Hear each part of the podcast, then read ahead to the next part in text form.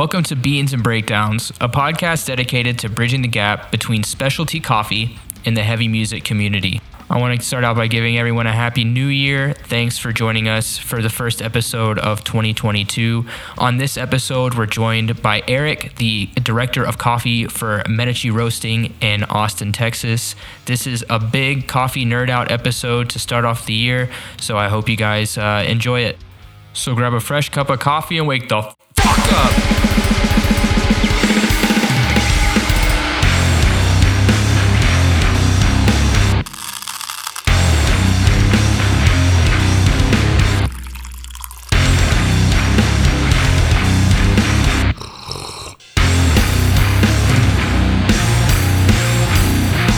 What's going on, Caffeinated Crew? I'm here with Eric Lapine. He's the head roaster for uh, Medici Coffee in Austin, Texas. Eric, how are you doing today?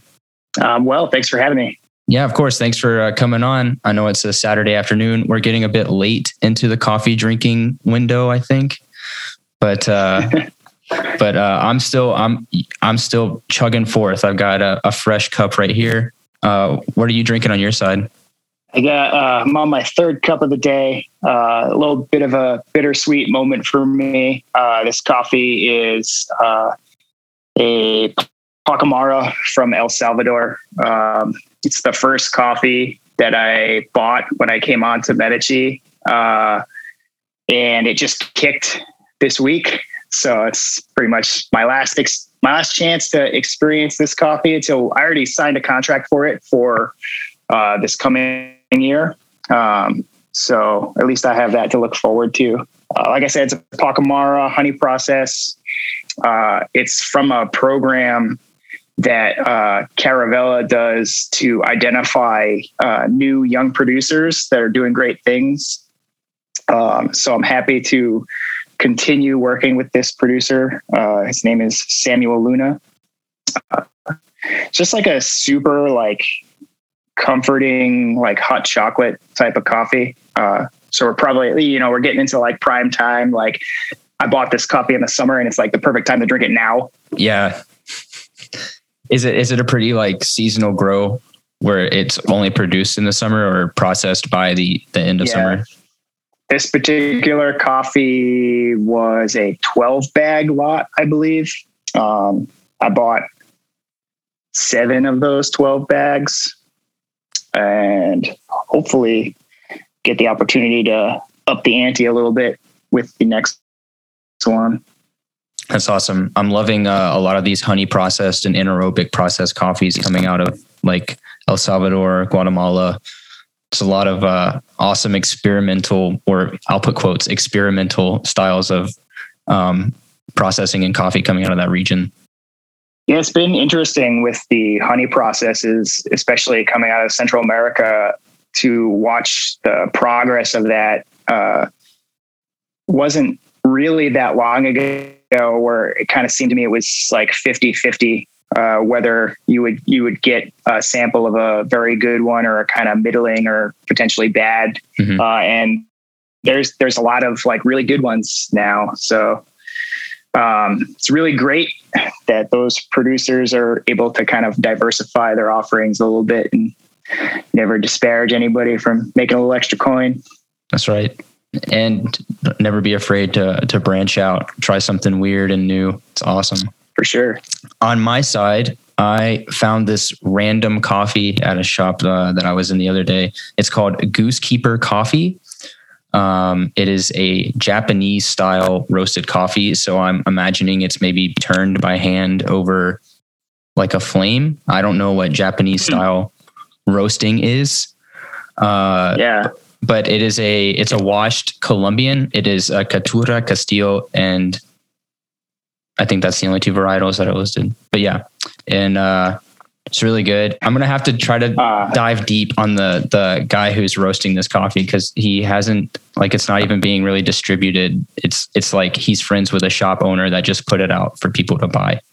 I kind of love that though, like the the idea that you can just get something and and because you have no real clear idea of what it is, like there's nothing to kind of give you like a preconceived notion. You just kind of go into the experience. Like there's literally not. I mean, he did put the altitude uh, and the varietals. But other than that, it's like no notes, like nothing. So like I'm, I was kind of going in blind. I'm like, I have no idea aside from the fact that it's a washed Colombian coffee. So I, I, know I like washed Colombian coffees, yeah. and I know it's probably going to have you know some almond like nutty character, some yeah, probably cacao like chocolatey, but you know maybe it's got some weird stone fruit, maybe not. I don't know, but it, probably it is a, at least good.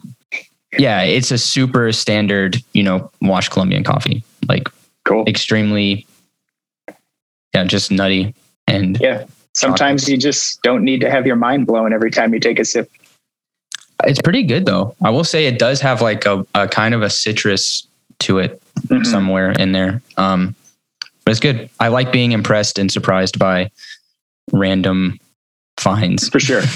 yeah. I, I, I always think like, you know, as for me, I work, I've worked in especially coffee for like 15 years now. And we do a, like a lot of nitpicking on that end of the market. And so like when we're always talking about, oh, this coffee is not very good, it's like grand scheme of things, that's a very good coffee. Yeah. So like I like I actually like to have a lot of bad coffee experiences to kind of like remind me what the actual spectrum is. Exactly. We can talk more about you. You mentioned your your years in specialty coffee. Uh, what was your introduction to the specialty coffee industry? I got into specialty coffee very much by accident. Uh, I had been working for Whole Foods for about five or six years in the produce department. Uh, and it was a very cool gig for me at that time because they were cool with me traveling pretty much as much as I wanted to. Uh, it wasn't too crazy, but um, my band was touring the US, I would say at least like one one to two months out of the year. Mm-hmm. Um, and this particular summer, I had done um, six weeks in the U.S. with two weeks off, and then another six weeks um, as our first European tour. And I came back from that period of time and the other kind of wrench in that was I had suddenly a new boss when I came back who didn't necessarily feel inclined to put me back on the schedule as right. a stranger, basically. Yes. Uh, so I had to like basically go to HR and kind of plead my case like, hey, look, I left under these pretenses and I came back and suddenly what I had agreed upon is no longer the case. But in the meantime, I had to like kind of uh, pick up hours at another store um, across town, a much smaller store. Um, they were looking for help in the specialty department. So I picked some shifts up there, and the team leader there mentioned that they were going to be hiring a coffee buyer. And I didn't really know anything about coffee at the time, other than I like drinking a cup of coffee. I thought, oh, it sounds like a potentially pretty cool gig uh, expressed interest, got that job. Um, and the store was like very small. Uh, if you think of like the eh, the idea of like what the average Whole Foods is today, like pretty big store. This was like maybe a third of the size of like oh, an average Whole Foods. Um, and so being the coffee buyer was kind of by necessity, like finding the time to manage that part of the specialty department while also being a vegan who was trying to sell cheese to people. Just you know lying to people about cheese for for money.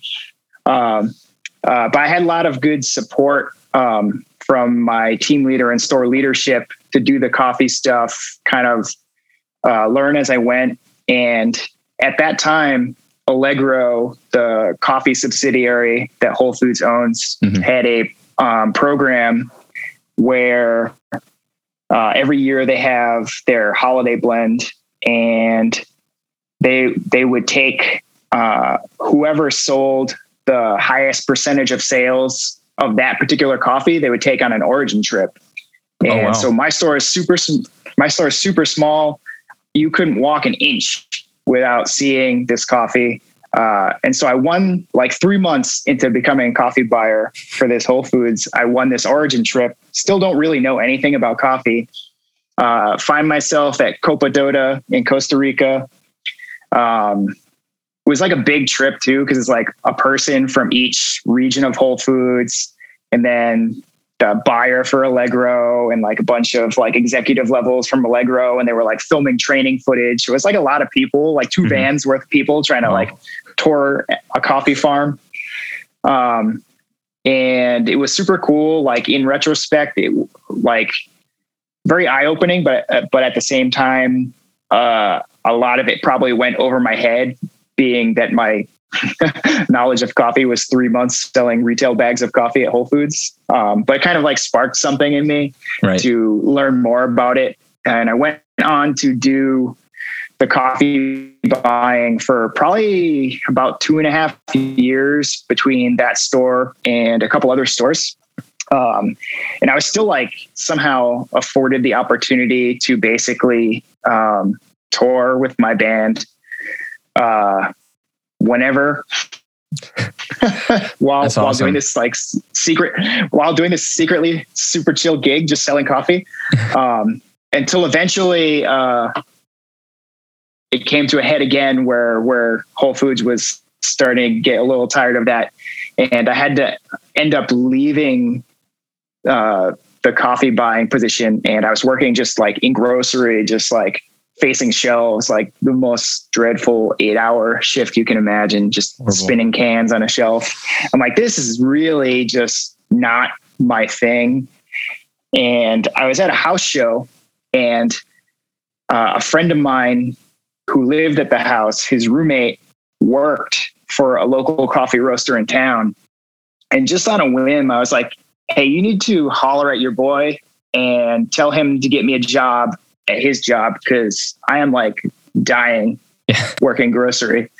Um, and I didn't even wait for that. I, I went on Craigslist and I saw that they were actually posted uh, a part time production position, applied for that, got it. And for a while, I was working part time there, uh, order fulfillment, like packing orders, uh, like packing bags, bags go in mm-hmm. boxes, boxes go to customers, whatever. And uh, part time also still in grocery at Whole Foods, which you know, actually made working grocery shifts at Whole Foods seem even worse. Yeah. Um, literally the the minute I could get full time hours um, at this spot, uh, uh, New Harvest that Justin had mentioned. Yes, I was going to ask. Justin, he, he, mentioned that you were there. Yeah, yeah. Or you mentioned um, that you were there. Yeah. yeah. So I started at that company as just a full time, eventually production person, and like pretty much a month or two into doing that, um, one of the roasters left and I was asked if I wanted the opportunity to learn how to roast. I was like, yes, of course. Um, so that's kind of where I, I started uh, learning my chops. Roasting side was at that business, moved on to eventually become the head roaster. And I was there for probably about five years. Um, it was a very like cool uh, besides being like my kind of real introduction to like coffee production and roasting, uh, I met like a lot of like pivotal people. Uh, that time at New Harvest was mm-hmm. like this this very interesting uh, moment of like having a lot of like future like uh, industry like local industry people were all working there at the same time and now they're all doing like different things for different companies, which is super cool.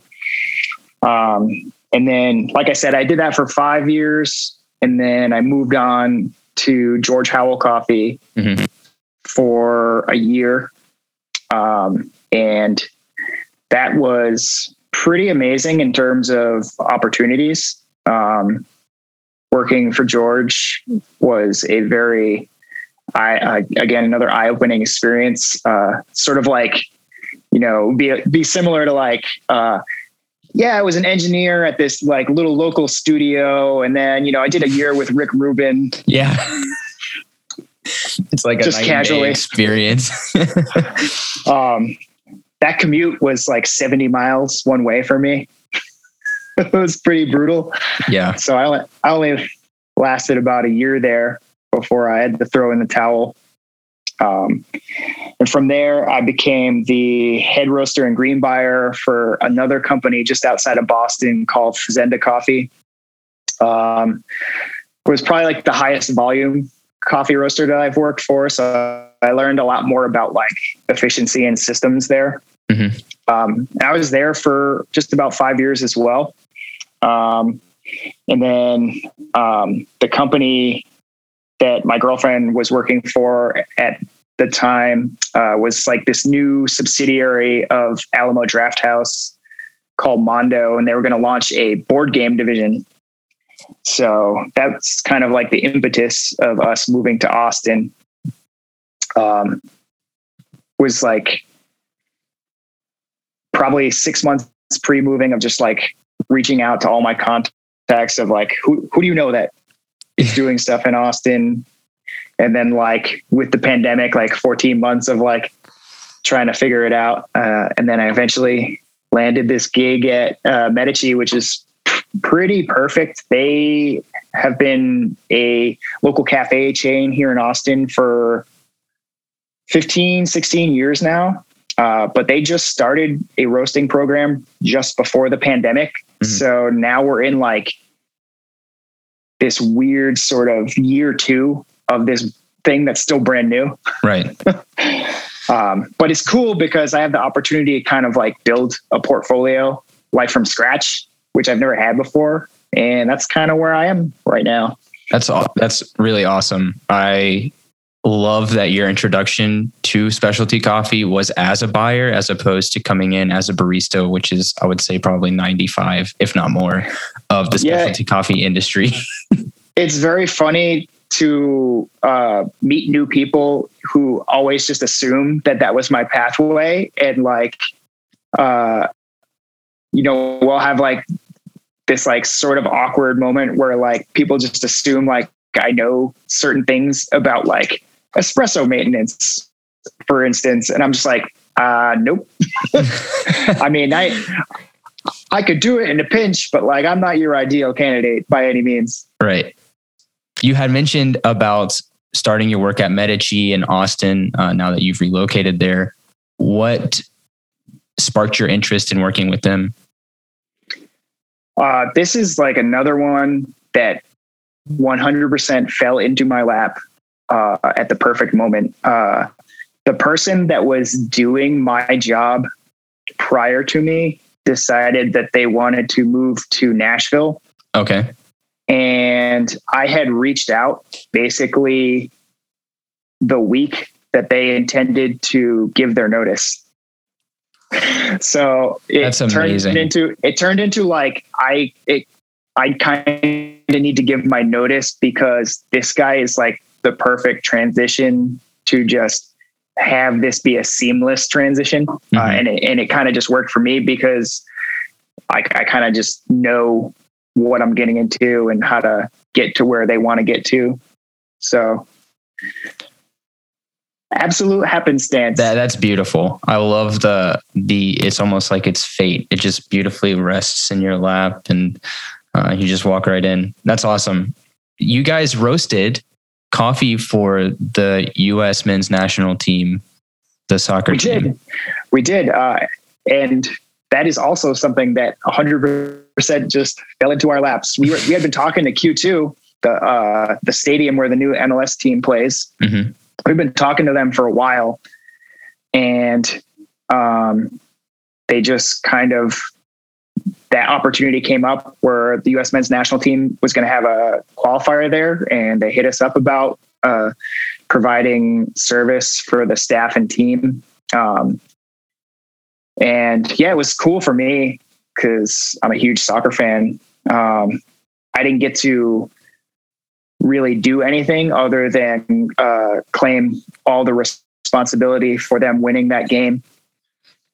Off of the the caffeine energy, I'm just, just I'm it. just saying they won the Austin game, and then as soon as they stopped drinking my coffee, they went and lost the game.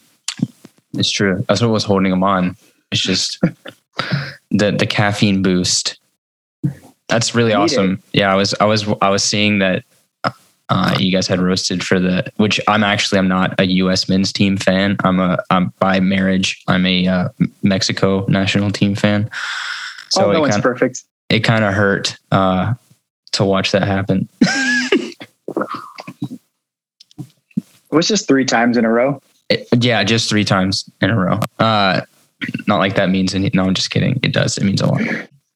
You have a uh, a beautiful vinyl collection. I was checking out some of your your Instagram photos of your you do your vinyl hauls and all that stuff. Yeah. How how did that start? Uh, it started because I had a bunch of vinyl when I was younger, and I made the horrible mistake of selling all of it in one lump. Like, it went to a friend, which is like the, I guess, the solace I can take from it is at least I know it went to a friend. Mhm. Um, but uh, yeah, I kind of got to this point where I regretted, not only regretted doing that, but I was like, oh, it'd be fun actually to build my collection back up.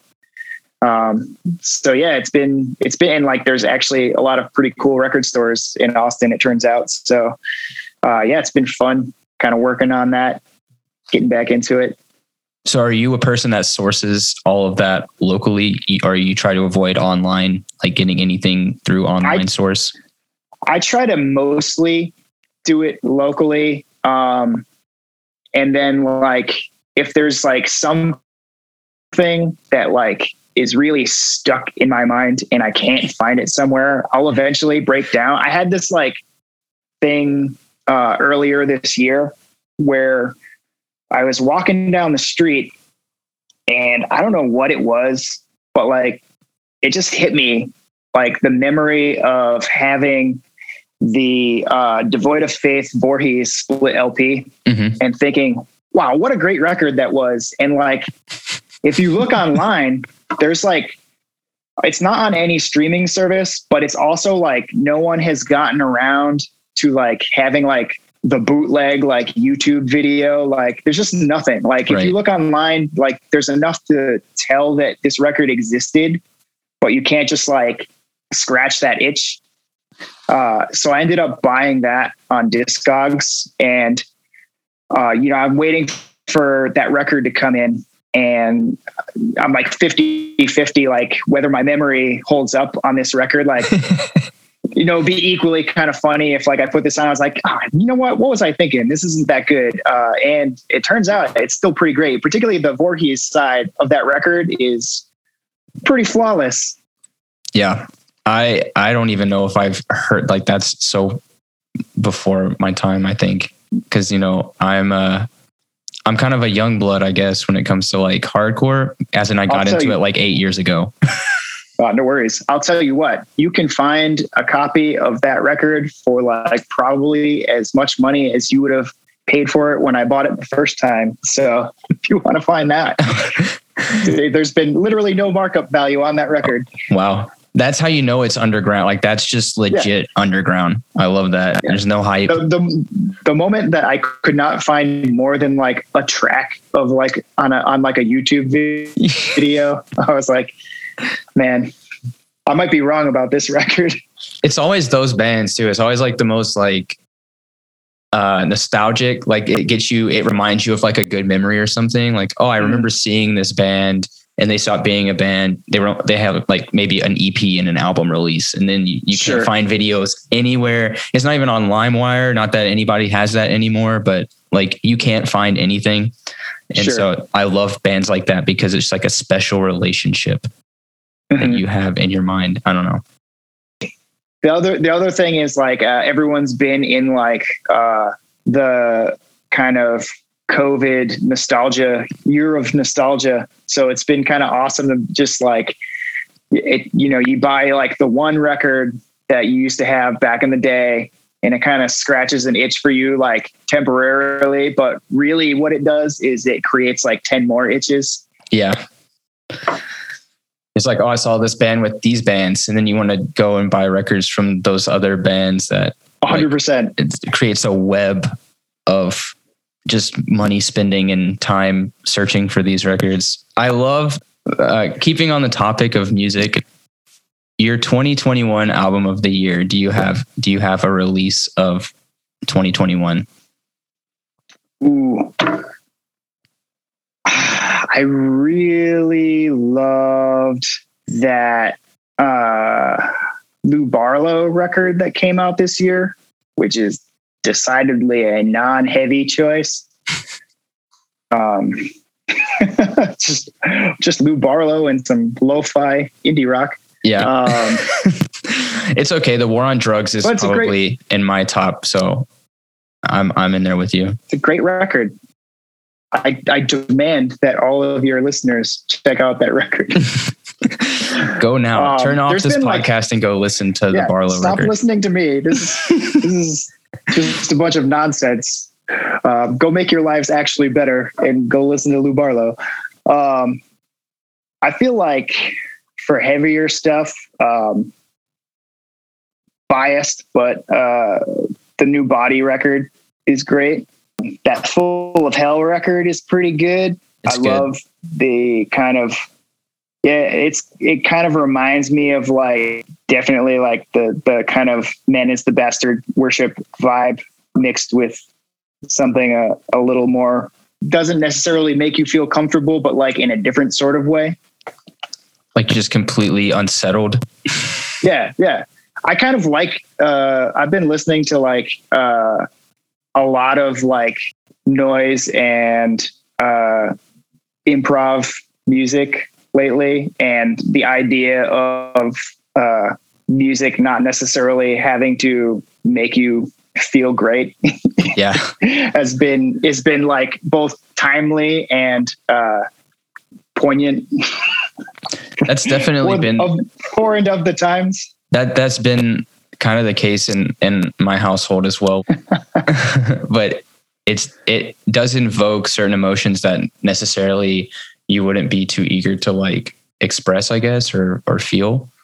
Yeah, it's like an interesting thing, interesting thing about music where I think I feel like people in other like in visual art, it sort of seems more acceptable to create things that evoke those types of emotions, whereas it seems to be a lot less uh, acceptable in music. hmm Yeah, I definitely agree. I feel like music is always like, oh, it's entertaining, it makes you feel good. Well, sometimes it's it's okay to not feel happy and joyful. Yeah. In fact, it might be healthier to periodically not Yeah. feel joyful. cathartic experiences are what help you grow. Okay, like let's let's invoke some cathartic moments. For sure.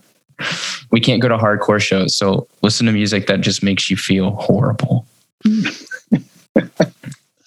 That's great. Uh, I agree. The Full of Hell record. I haven't listened to the Body, the the new release from the Body yet, but I do love um, that noisy. Them and uh, is it uh, Uniform is also one of those Yep.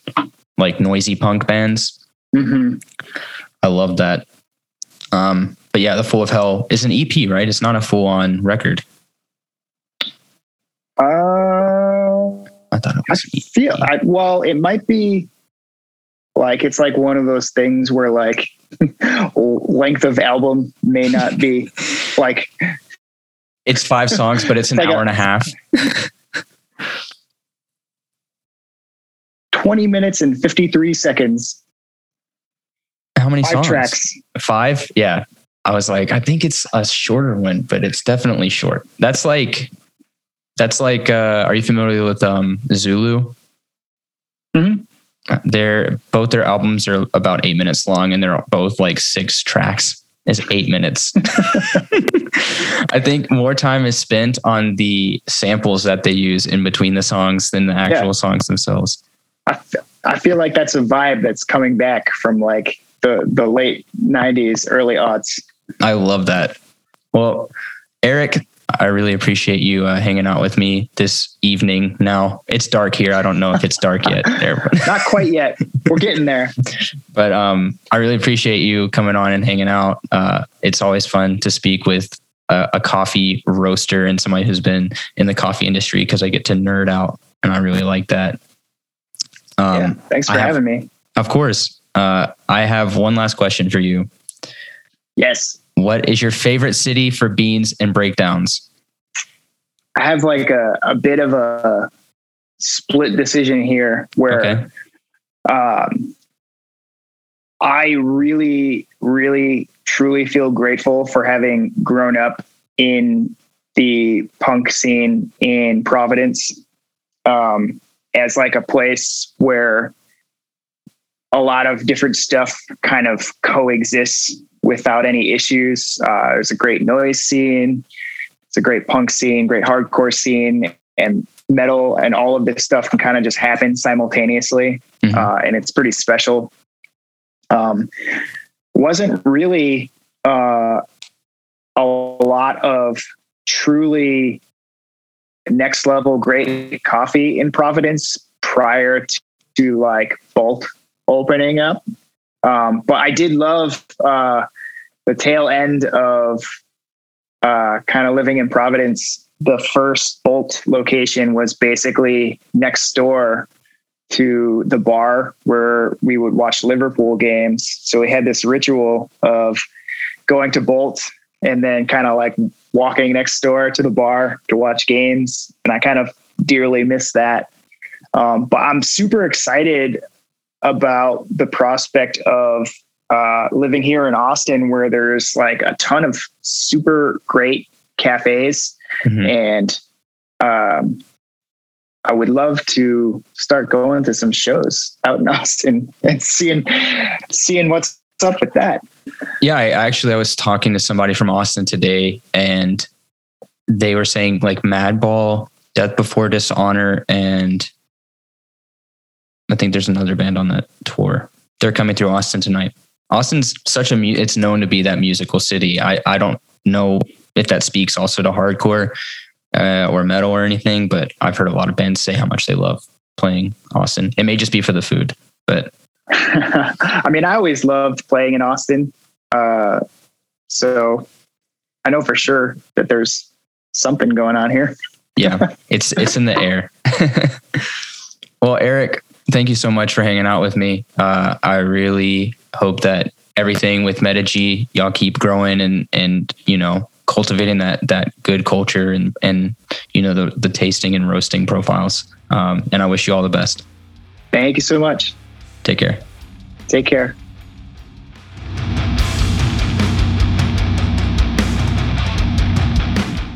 Thanks for listening to this episode of Beans and Breakdowns. I want to say a huge thanks to Eric for coming on the podcast uh, and sharing about his experience in the coffee industry, his experience with Medici, and I wish him all the best uh, in pushing forward with that program down there. Be sure to check Medici out if you're in the Austin area. They have a number of shops, as well as you can visit them online. Uh, they have some merch, some brew equipment, as well as some coffee that you're able to order online. If you've enjoyed the podcast, please subscribe and leave a review. You can also find out more about Beans and Breakdowns by following us on Instagram at Beans and Breakdowns and check us out on the web at beansandbreakdowns.com. Until next week, stay caffeinated and wake the fuck up.